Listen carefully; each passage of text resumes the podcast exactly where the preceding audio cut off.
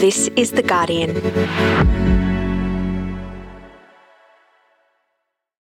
I'm Jane Lee, and this is the full story. You'd be forgiven for forgetting that the Australian Greens appointed a new leader in February 2020. A lot was going on in the world back then, and has ever since. Longtime Greens MP Adam Bandt took the reins, and since then, the party's been moving in a new direction. They've moved to diversify and, talk a lot more about social issues, progressive issues. I think they're even moving into into a newer phase of of trying to to challenge as a legitimate, you know, third major force in Australian politics. Today, as voters' concerns about climate change loom ahead of the next election, how will the Greens use the balance of power? It's Wednesday, the 16th of March.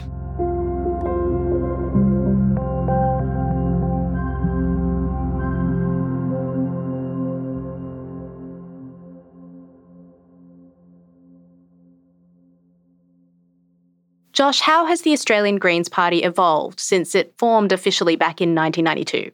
Well, I think the, the, the, Greens really started, you know, as the name would suggest, very much as like a environmentalist sort of party. Josh Butler is a political reporter at Guardian Australia.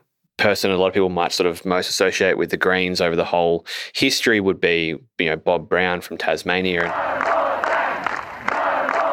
And a lot of his work, a lot of his campaigning was around dams and forests and, and, and you know, waterways and that sort of thing in Tasmania. Bob Brown achieved national prominence back in the 1980s when he led the battle against the Franklin Dam, a major hydroelectric project in a World Heritage wilderness. And obviously, that's a really strong part of the Greens still at the moment. Obviously, they're all about climate change and the environment and and, and you know the natural world and, and, and that sort of thing. But you know, I think the party has really broadened out to be um, a, a, far more you know holistic sort of left wing progressive party. You know, they have really strong policies on issues around like childcare and, and wages and anti discrimination and um, those sort of issues that you know really I think sort of set them even further to the left of the Labor Party on, on a lot of things. So I think the Greens in the last couple of years have really you know broadened out their base and broadened out what they stand for and what they want to get done, not just to be a sort of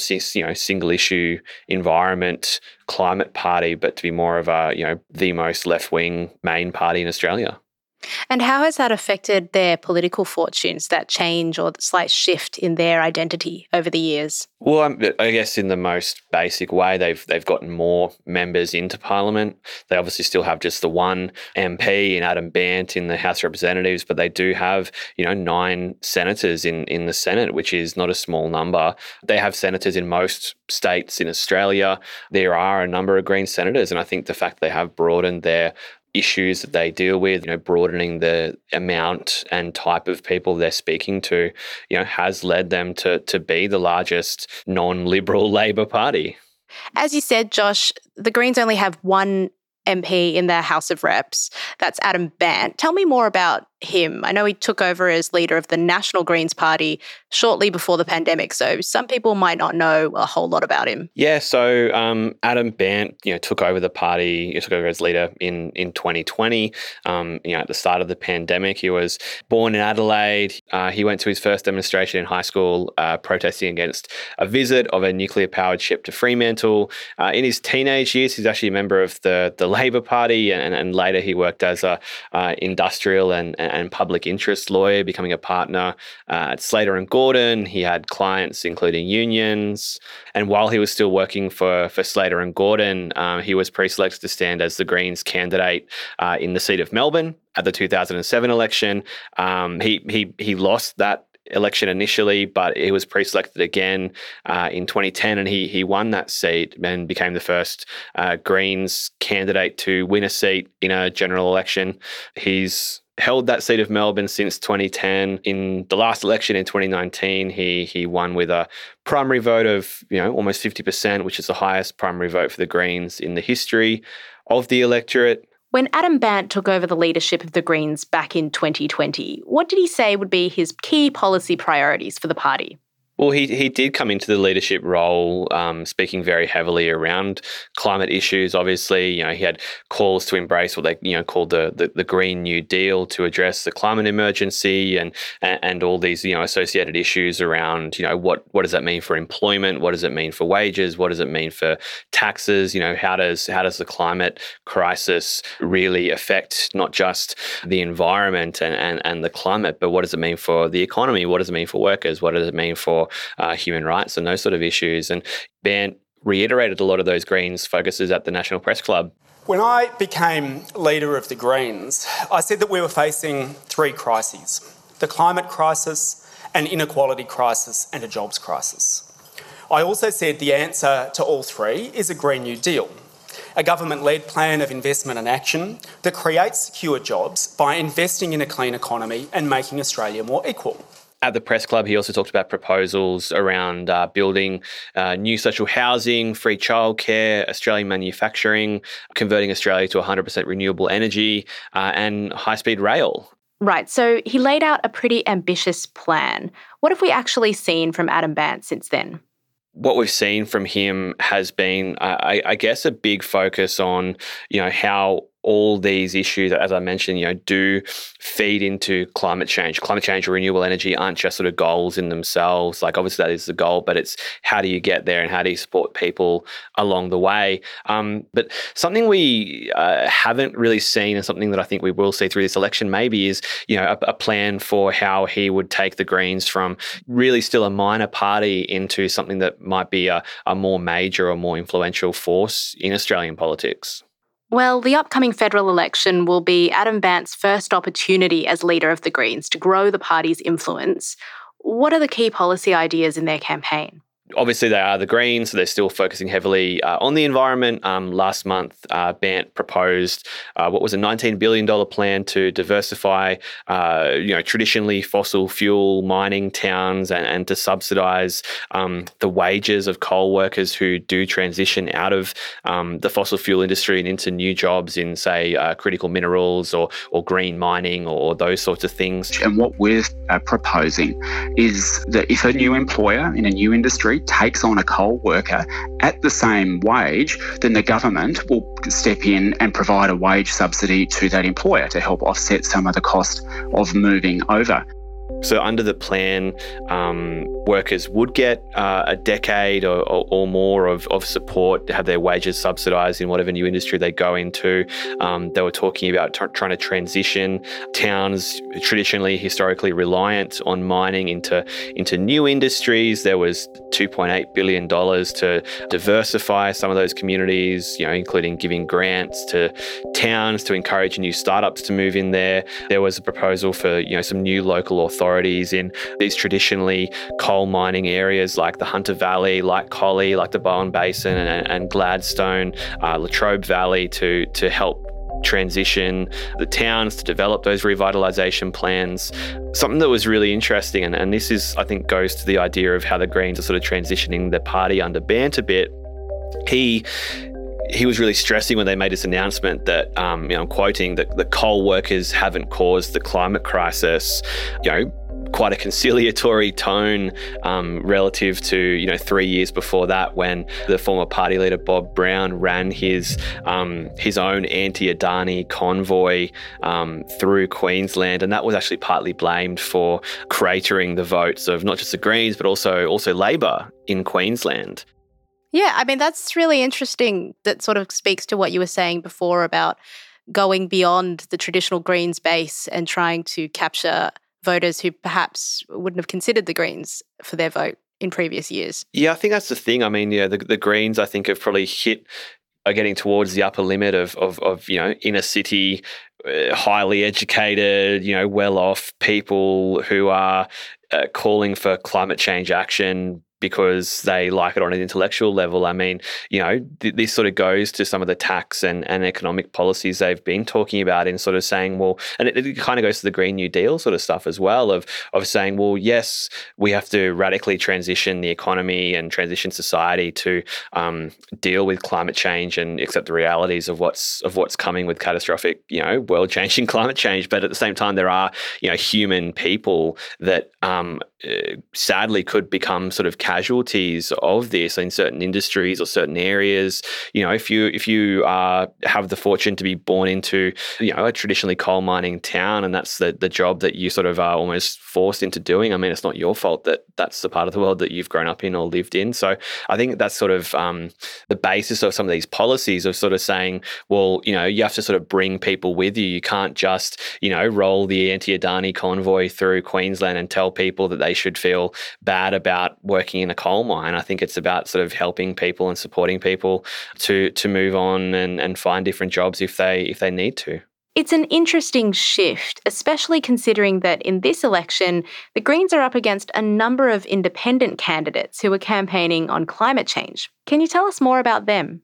Yeah, sure. So th- these would be the the Climate 200 uh, independent candidates that uh, people would have been hearing a lot about.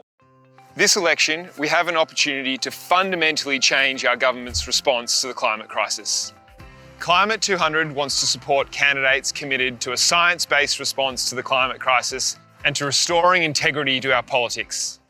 They are independent candidates, not Labor, not Liberal, not Greens, who are running in, you know, mostly traditionally inner city Liberal held blue ribbon seats. So Climate 200 is essentially a fundraising or sort of fund directing vehicle that's been convened by the very uh, wealthy Australian uh, businessman and, and, climate investor Simon Holmes Court that donates money uh, basically to independent uh, candidates at, at the election with a hope of advancing Australia's climate policy. So in the 2019 election, the group raised about half a million dollars and, and donated donated money to mostly independent candidates. They also donated to Adam Bandt's campaign. But this election, uh, I think a lot of people do see them as a bit of a wild card in terms of, you know, where their votes will go, how successful they will be, and exactly, I mean, exactly how much the money that Climate 200 is raising and directing to these candidates, what that will actually do. I mean, in a political sense, Labor and Liberal are both sort of a bit wary of them because they're going to be basically taking on a lot of um, quite moderate Liberal candidates in, in places like Wentworth and Mackellar and, and Goldstein and Melbourne and around those sort of areas, Higgins. But they're also, from a party political point of view, they're also sort of moving in on the political territory the Greens have long run on. So, I mean, obviously, environment and climate change, but a lot of these candidates also are all about accountability and integrity. They're for a federal integrity anti corruption commission, all those sort of things, which are, you know, territory the Greens have really had a, not monopoly, but they've had a, a big chunk of that for a long time, as long as the Greens have been around, really. So, do the Greens see these Climate 200 candidates as a potential threat to the party? Adam Bandt, he's denying that Climate 200 is sort of stealing their oxygen away from the Greens. I mean, he's saying that they're going to keep talking strongly about environmental issues no matter, you know, who else is in that space. But I think this has forced or, at least you know very much encouraged the Greens to take a stronger campaign into this election on issues of social democracy, not just on the environment. Mm. It sounds like the Greens are sort of trying to distinguish themselves slightly from these new you know, environmentally focused independent candidates. So, what are these issues of social democracy that we're talking about here? Are there policies attached to this new focus? Yeah, look, I mean, absolutely. Uh, you know, the, so the Greens for a while have been talking about, you know, tax the billionaires and, and that sort of thing. Um, late last year, the Greens released this policy that was all about uh, stopping very large companies claiming tax deductions for sending money offshore around intellectual property. They've already released plans for a a 40% tax rate for big companies making super profits and uh, you know a big wealth tax on on billionaires as well. They've also proposed uh, toughening rules on uh, deductions around loans and charging withholding tax at the um, top company tax rate. Basically, the Greens are talking about well, you know, if we can raise more money, we can you know make more services and give more services to people who are not doing that well. Give people mental health and and, and dental care and Medicare, but you know they've also got other you know measures around transparency, you know, abolishing fees to obtain company documents, um, you know, increasing penalties for promoting tax scams. And there are a lot of these issues that you know do make a lot of sense. They are backed by um, integrity experts and they're backed by um, transparency experts and that sort of thing. Um, but you know for some reason, the Liberal and Labor parties haven't really been talking about this sort of thing. So I think there is a bit of fertile ground here for the Greens. You know, you, you wouldn't normally think of the Greens as being, you know, tax policy wonks, but um, yeah, I think that there is a really interesting and and and deep catalogue of policy that they have been talking about here. I think which which as you sort of talked about does help I guess, differentiate them from some of those Climate 200 independents. Um, you know, obviously some of those are talking about transparency and integrity as well, but you know, these are really actually quite detailed policies the Greens put out. Yeah, in fact, the, the Parliamentary Budget Office said, um, including the cost of these transparency measures, the Greens package would raise over $926 million uh, over the next four years. Yeah, it's interesting that the Greens have such a detailed plan for policies, despite being a minor party. What hope do they have, though, of actually getting any of these through Parliament? So it's, it's not necessarily about the Greens passing this legislation on their own. Well, it's, it's about two things. It's, it's about number one, uh, it's sort of ambitious in, in a way of of them sort of saying to you know the voters of saying, look, you know, if you vote in the Greens, here are some of the things that that we can do. So it's not necessarily about you know the Greens themselves um, putting up legislation and getting it passed, which you know technically there is a possibility of. The Greens could put something up and Labor could get behind it and it, and it could it could pass.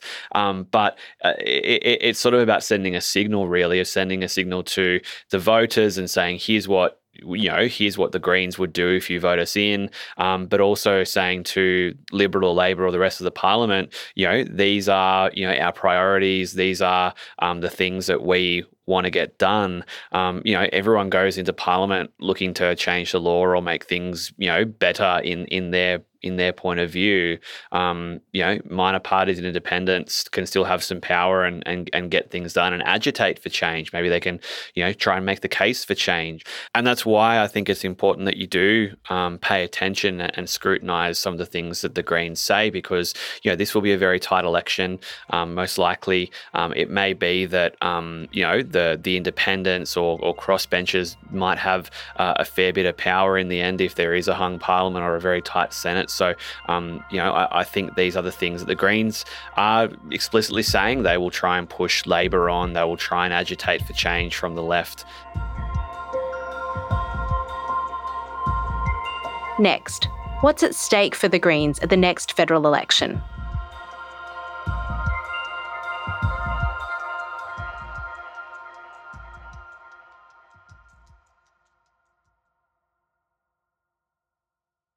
Okay, so in order to effectively agitate for change, they're going to need to secure as many seats as possible at this election.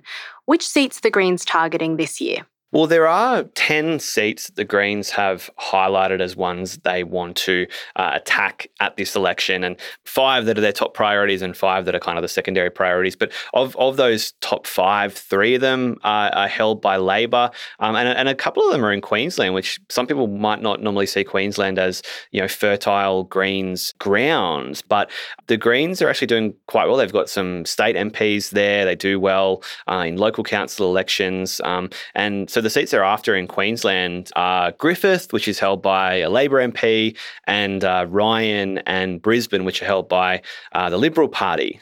Bandt is saying that you know he's really optimistic about these seats. He says the Queensland uh, ground game for the Greens is has really improved since 2019 when they didn't really do all that well. Um, they weren't in the top two in I don't think any of those seats in in in 2019. But you know he's saying that they've got their local members there, the, the local state members um, who he claims haven't stopped campaigning since 2019. They've already knocked on thousands of doors, um, and and there's some Greens people in Queensland who are you know really optimistic about it as well. They've been telling me that you know maybe with the Greens on the way up and and you know the coalition potentially on the nose in some parts of the country, falling poll numbers for the coalition in uh, in Ryan and Brisbane there could put those seats in what someone called me striking distance um, for the first time. Okay, so that's the House of Representatives, Josh. What about the Senate? Where where are the Greens focusing there?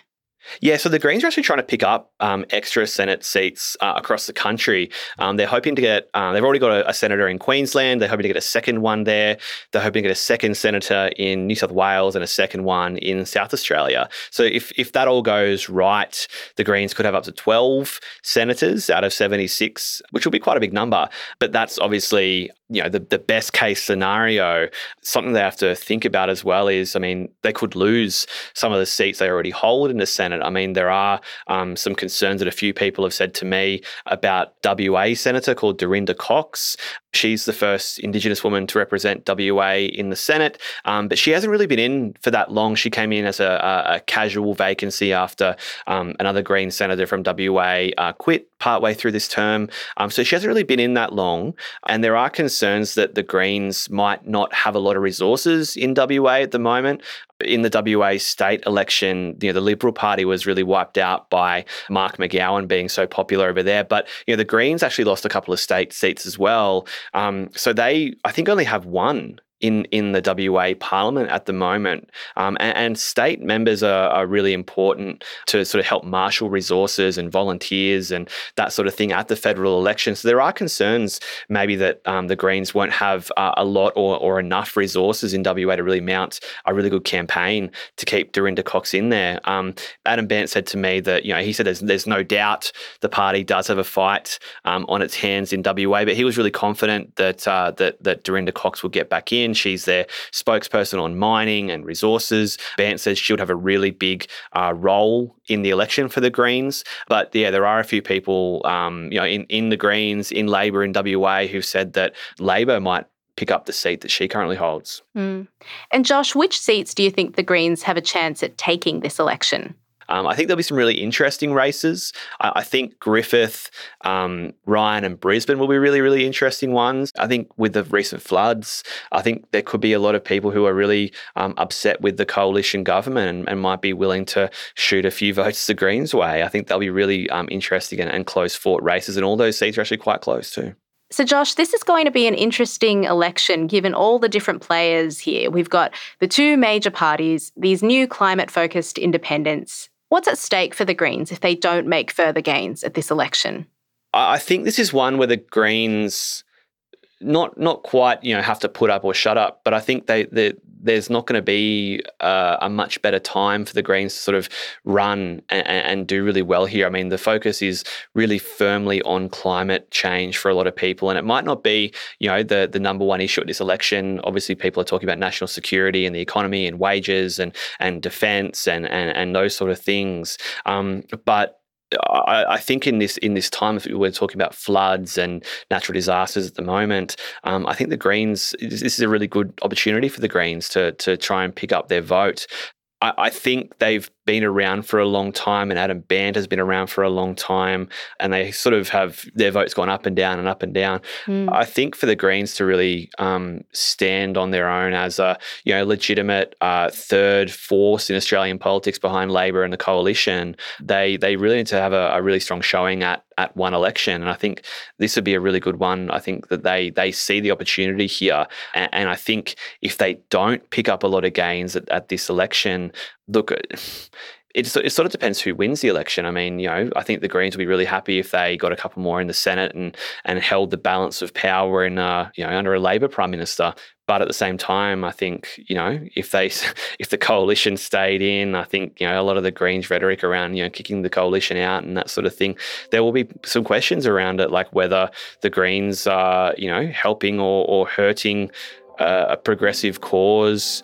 Um, by you know campaigning in Labor seats? I think those are the sort of questions that people will will ask after this election, um, if if the coalition does stay in, for instance.